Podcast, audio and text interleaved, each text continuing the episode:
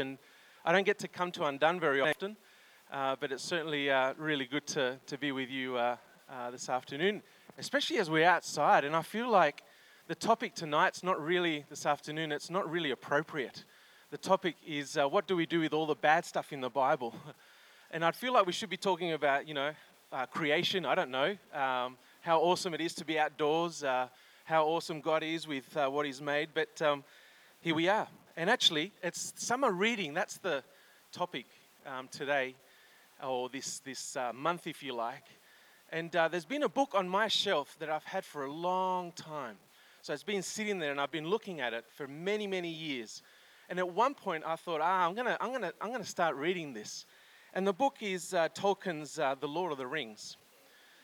Uh, about halfway through, I lost the will to live, and I gave up. I'm being honest with you.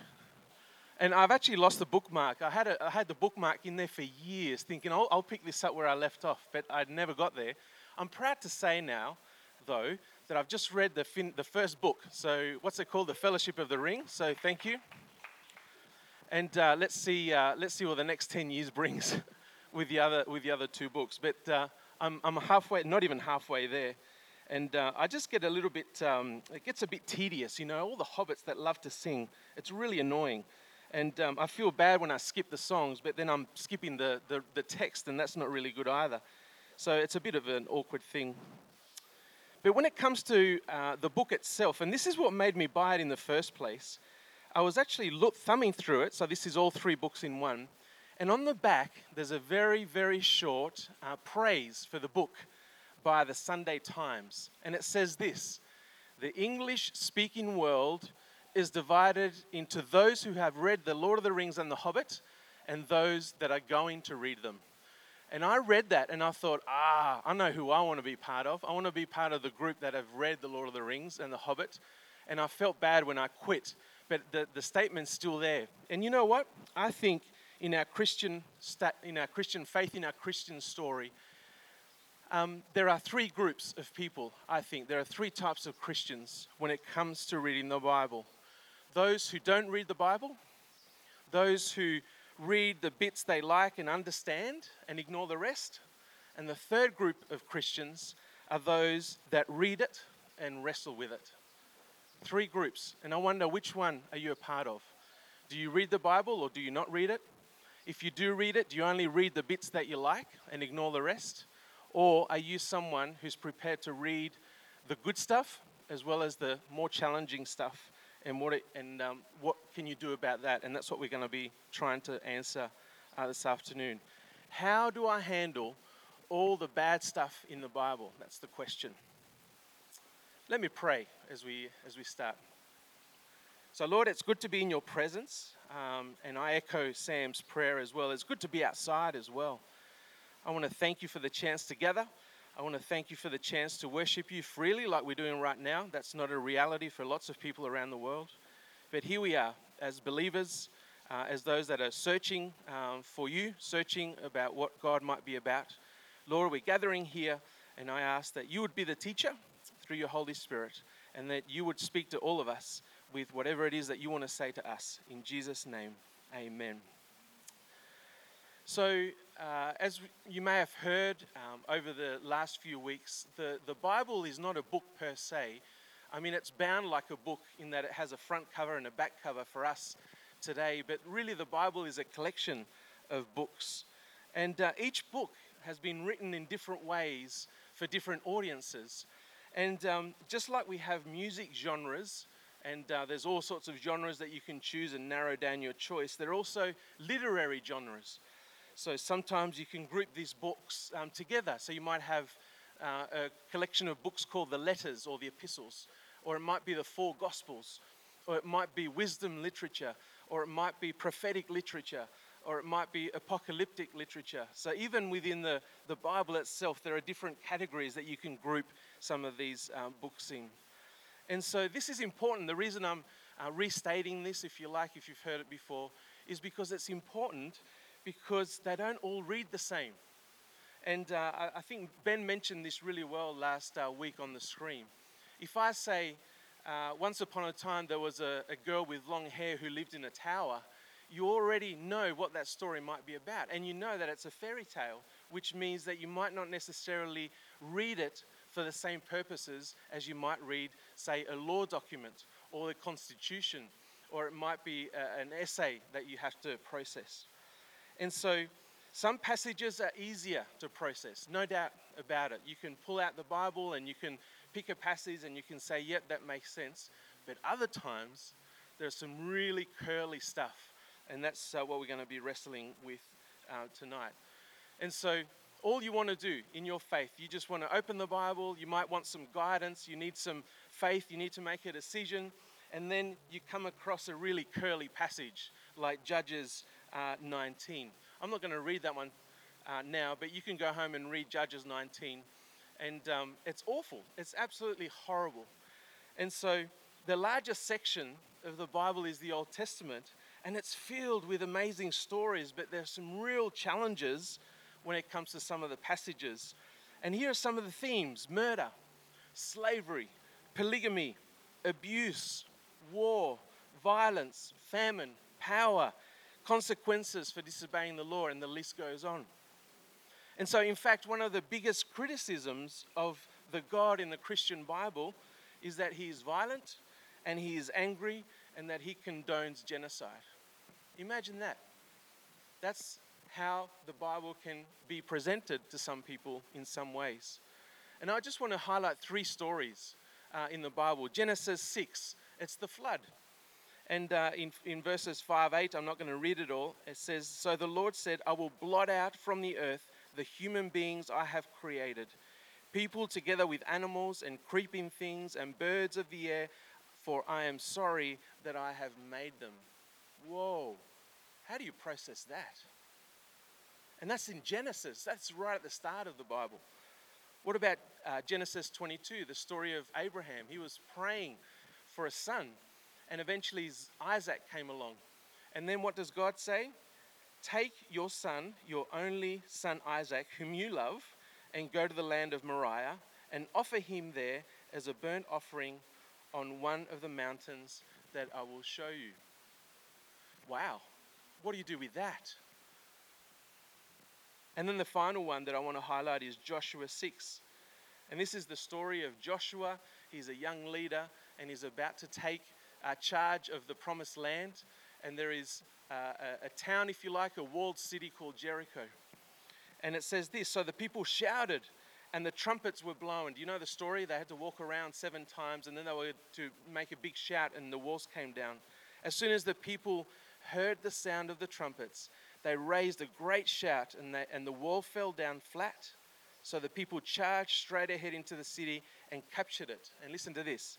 Then they devoted to destruction by the edge of the sword all in the city, both men and women, young and old, oxen, sheep, and donkeys. What do you do with these passages? How do you wrestle with this? All you wanted to do was try and follow Jesus the best you can. And the text that we have as in our Christian faith is a text that in some sections is violent and it seems to condone some things. How do we process that? Well, one of the ways I think that is helpful is by simply acknowledging that um, there are different, if you like, worlds at play. And this is a, the discipline of hermeneutics, which is just a, another way of saying interpretation. And in, um, in hermeneutics, there are, it's, it's a recognition that there are different players involved or different worlds involved in uh, interpreting the Bible. So if I'm holding the Bible like this, there are three worlds, or what uh, in philosophy they call horizons. It's not a limitation, but rather a recognition that I can only see so far. And so the first horizon or the first world is the world in front of the text. So I'm holding the Bible, and actually, the world in front of the text is me. I'm the one that has to pay attention to who I am as I read the Bible. It might be, well, it is. It's not might, it is my ethnicity. Where did I grow up? Who were my parents? Where do they come from? Um, do I have uh, uh, multiple languages or do I speak one? What is my culture? Who are the people around me? Where do I live? What's our history? What's our um, culture? What are our practices? So, all of those ingredients play a role when I pick up the Bible, I am uh, the person that has to be aware of myself when I'm asking these questions. And so that's the world in front of the text. And then you've got another world. The second world is the world in the text. This is the world that deals with all the um, issues that relate to the, the text itself. It could be the language. When was it written? Uh, the dates, the author. Uh, what are the expressions that are used? What are the phrases? Why is there repetition? What, why is, is, is, John 17, for example, say, remain in me and I, and I will remain in you? Uh, John 15, sorry. And the word remain or abide happens time and time again in that very short passage that Jesus says. Why is that? And these are the questions that you ask. Why does this story fit in this gospel, but why does it fit somewhere else in another gospel? And so you're asking questions of the text. So you've got the world in front of the text, you've got the world of the text, and underneath, you've got the world behind the text. And that's all got to do with things that relate to culture or history or archaeology. These are the questions that inform uh, the way that we go about reading uh, the Bible. And so I wonder, what can you relate to? What world are you most interested in? Because some people are more interested in the history or archaeology, they're really fascinated by um, ancient warfare, for example, or they might be fascinated by um, how different nations conducted themselves. The Babylonians were different to the Egyptians, who were different to the Persians. Maybe that's you. Or maybe you're a, a linguist person. Maybe you love language and you love how expression works and you're fascinated by um, how things are put together. Or maybe you're interested in, in yourself in the sense of, I, I'm struggling with this and I need help with this. Can somebody help me? They're the sorts of questions that we want to ask. And so let me come back to Jericho because I think there's a really interesting case study for Jericho, the story of Jericho. So, what's the background? Well, God wants to establish a new nation. It doesn't exist. And he looks at Abraham and he says, I'm going to take you to a promised land. I'm going to make your descendants great. But somehow the story is all uh, uh, messed up, if you like, and they end up in Egypt. They're in slavery for many years. And then comes Moses. And God uses Moses to get people out. But Moses is not uh, necessarily obedient all the time, and neither is Abraham. They make some, they make some errors, if you like. They're not perfect people. And so Moses doesn't get to see um, the promised land, and instead, Moses uh, hands over the leadership to a young man. What was his name? Joshua. And this is where the famous verse comes in, in Joshua chapter 1, verse 8 Be strong and courageous. Do not be afraid, for I'm going to be with you. And so Joshua is commissioned, if you like, to go into the promised land. And then the first thing that he has to do is to take down this, um, this city called um, Jericho. And so let's, let's use that lens. Let's use the world in front of the text, the world of the text, and the world behind the text. Because as far as our Christian story is concerned, the number one reason why someone has a problem with uh, Christianity or with the idea of God is that God is angry, he is violent, and he's uh, into genocide. And so, if I'm reading this passage, I'm asking myself some questions. We've just read it. They were to slaughter everything as they went into the city. I don't know how to process that. And so I'm asking myself, as I'm reading the passage, as the, the world in front of the text, I'm asking myself some questions. Why am I reacting? What's inside me? What are the emotions that come out? Or what is uncomfortable about it? Or I've never experienced war, I have no idea what that must be like. These are really interesting questions. And I too could argue that this passage paints a picture of a violent God who likes people dying. But this is an assumption made by taking a story away from its context. I can just thumb through all the bad stories in the Bible and say, see, that's what the Bible says, so I don't want to believe in that God. So that's one argument. So let's move into the, the, the world of the text. How is the story told? You know, where does it fit into, into the story of Joshua? Uh, what are the key words? Are there phrases that repeat? Uh, what does the rest of the Bible say? I'm asking questions about the text. How does the story fit in?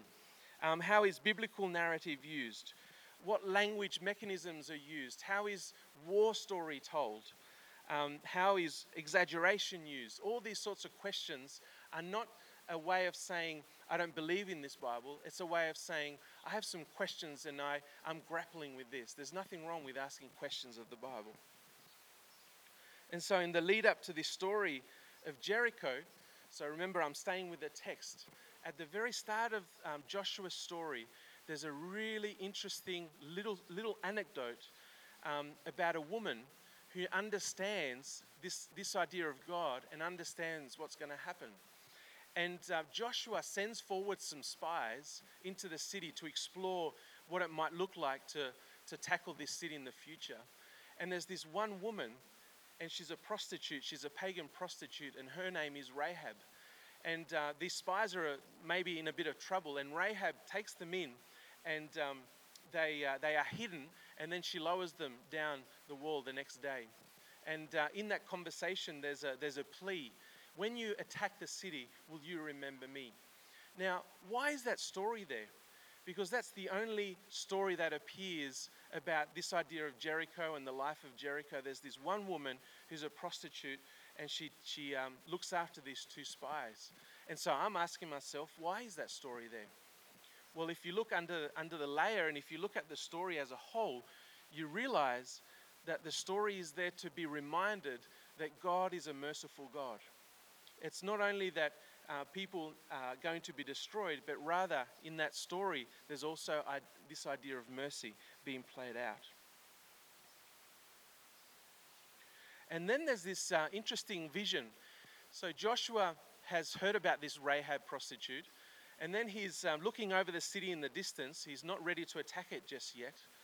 And then he has this vision and this vision is of, a, is of a warrior, a great warrior, but he can't quite tell who this warrior is. And he goes up to this warrior and he says, with, you know, I, I could picture an enormous guy with a ginormous sword and a shield. And um, he kind of looks out of this world. And he goes up to the warrior and he says to the warrior, Are you one of us? Or are you one of them, as in the adversaries? Are you one of the uh, people of Jericho? And then the warrior replied, this is the interesting word neither. But as commander of the army of the Lord, I have now come. What a quirky answer. He doesn't say, I'm for you, Joshua, and I'm not for them either. I don't belong to either of you. And there's another world in the text scenario. Why does he say that? Why does the warrior say neither? There's a there's a say an invitation, if you like, to consider that the main point here is that God has no favorites in this particular instance. In other words, God is not necessarily in favor of this war scenario that's taking place, but if you like, it's a necessary process in order for the promise uh, to take place. And Joshua, as it turns out, is not a perfect guy either. And you fast forward through the Old Testament, and there are lots of not very perfect people. King David was not perfect. Solomon was not perfect. Saul, these kings were not perfect. Then there's the stern warning in uh, Deuteronomy. So I'm staying with this story. And remember, God's people are going to take over this land. But very early on, in the promise stage, if you like, uh, when there were promises made about the promised land, there's this little passage in Deuteronomy 9.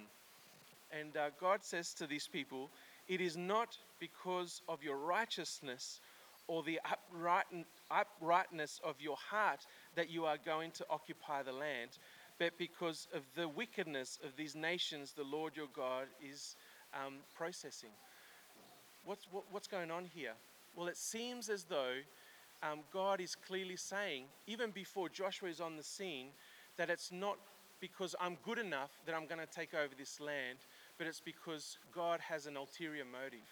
And here we're dealing with God of justice, God of righteousness, the God um, that seeks to make everything right. And there's some really interesting questions that come out of this uh, for us if we go a little bit deeper. And so, God's desire, why was He sort of wrestling with these people that kept doing dumb stuff over and over again? Is because He wanted a nation. He wanted to tell the world that there was a better way of living. He wanted Himself to be king and, um, if you like, heaven to be exercised in a way that was really evident. But eventually, Israel moved further and further away from that idea, and they wanted their own king, and they found themselves doing things over and over again. So the world in front of the text, the world of the text. What about the world behind the text? How does archaeology inform the story? If you go to the West Bank, you can see the, the remains of Jericho. Um, and um, people go there all the time to, to um, investigate, to ask questions, maybe to experience something about what it must have been like. Was Jericho a city per se, like we imagine a city, or was it more like a, a fortress? Um, what, what were the Canaanites like? So these were the people living in, in Jericho. Did Joshua occupy the whole land, or did he just stop there? These are questions that we ask about the world behind the text. And um, what's interesting here about uh, the Canaanites, and this is, this is what the world behind the text tells us, is that they were involved in some pretty nasty things. And there was a lot of temple prostitution, child um, sacrifices that were pretty nasty. And um, God seems to be involved in the process of trying to get their attention, and they just ignore the fact that He wants to be their God, and He uses Israel to do something about that. And so, what's interesting for us here is that how, come back to that question, how do we deal with this stuff?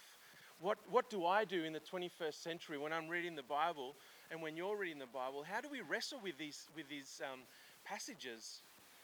And um, I think the answer for me is I mean, uh, we're talking about the world of the text, in front of the text, and behind the text. That's more of an awareness thing. But there need to be skills behind all of those three different worlds. And um, I think the, the, the, the first encouragement is read all of it. Don't read just bits of the Bible that you like, but read all of it. You don't have to follow it from cover to cover, but read, make sure you read every book of the Bible and try and get a picture for what God is like. Um, and the second thing that we ought to do is consider the Bible as a unified story. And I love what the Bible Project um, say about this. It's a, it's, a, it's a unified story that leads to Jesus. And that's the, that's the catch cry. And we haven't really changed all that much, let's be honest. I mean, we could look at these people in the Bible and say, see, they did all this nasty stuff, but we're no different. We've got science, we've got medicine, we've got technology, um, we have uh, knowledge, uh, but really our hearts aren't all that different to the people in the Old Testament, for example. Themes of murder, themes of slavery, themes of relationships, sexuality, abuse, war, violence, famine, power are as present now as they ever were back then. So, all the bad stuff in the Bible reminds us that we're no different. And guess what? Things need to change. I want things to change because I look at the world around me in the 21st century, and sometimes it reads no different in the news than it did back then. So something needs to change. I want to change. And guess how that happens? It's Jesus. Jesus is the change. And the reason I don't give up when I read bad stuff in the Bible is because Jesus tells me who God is and um, what He is like. And uh, the encouragement for, for me is Colossians chapter 1. He, Jesus, is the image of the invisible God, the firstborn of all creation. For in him all things in heaven and on earth were created, things visible and invisible, whether thrones or dominions or rulers or powers, all things have been created through him and for him. He himself is before all things. And what? And in him all things hold together. It keeps going. He is the head of the body, have first place. He is the beginning, the firstborn from the dead, so that he might come to have first place in everything. For in him all the fullness of God was pleased to dwell, and through him God was pleased to reconcile to himself all things, not just some bits, all of it, whether on earth or in heaven, by making peace. How? through the blood of, the, of his cross. Jesus came to proclaim a new way of living, one that involved loving friends and enemies. Um, he talked about peace. He talked about freedom for the oppressed. He talked about miracles, about healing, about power through His Spirit. And that's who God is. That's the God that I choose to worship when I um, gather in a place like this. So let me come back to those stories. Jesus um, uh, sorry, there will be no greater flood. There will be no flood again because Jesus accepted God's punishment uh, for my sin. And unlike the story of Abraham and Isaac, Jesus was the sacrifice that redeemed me. And I don't have to engage in a war like Joshua because Jesus has already won the battle. And that's the battle for an unshakable kingdom, an everlasting kingdom. And lastly, God will even use the lowly things of this world, things uh, or people like a pagan prostitute, to remind me that He is a merciful God. So, where do we go from here? Well, come back to the Lord of the Rings, if you like. There are two type of people in the world that have those that have read it, those that are going to read it. Well, I think there are three types of Christians in the world: those that don't read the Bible, those that read the bits they like and ignore the rest, or those that wrestle with it and read all of it.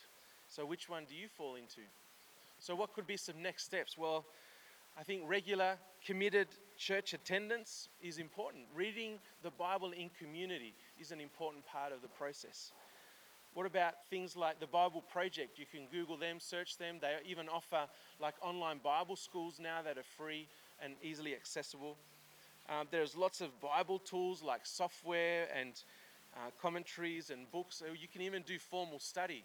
Actually, um, sign up for a course and do a certificate or a diploma. There are next things that you can do to address that uncertainty um, that you have. But let's come back to Jesus just as we get, it, get ready for communion. Jesus is the reason that we are able to gather here. And He's the reason that we are reminded, if you like, of our brokenness. It's His Spirit that reminds us that our lives aren't all together all of the time.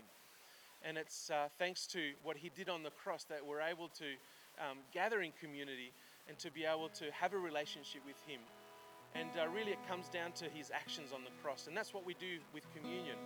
We remember what He did um, as a way of, um, if you like, reliving that story over and over again. And we're just a small group of people um, and all around the world, even right now, there are people taking communion, uh, remembering or reliving that story of Jesus dying on the cross.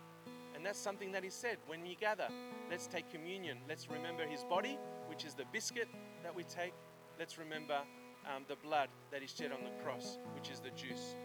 Let me pray. And then in your own time, feel free to take the little biscuit and drink the juice. Let's pray together.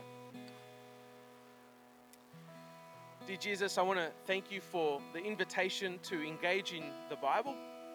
Thank you that it's uh, tough um, and we don't want to be uh, closed about this, we don't want to be ignorant, um, but rather, uh, I was reminded again uh, during this process of uh, preparing that the Bible is unashamedly open about all the good things, but also all the bad stuff. Uh, and it reminds us of our own brokenness. But Lord, through your sacrifice, what you did on the cross, we are redeemed, we are saved because of your saving grace and your mercy. And thank you that you, Jesus, are the image of the invisible God. The reason we get to know who you are, God, is because of your Son, Jesus. And right now, as we pause, we uh, remember your story, what you did on the cross, and we remember your brokenness through your body, the blood that was, um, that was lost, um, but uh, at the same time made a way for us to engage with you. And with that, we just pause for a few moments and we just celebrate you and worship you in Jesus' name. Amen. In your own time, feel free to take biscuit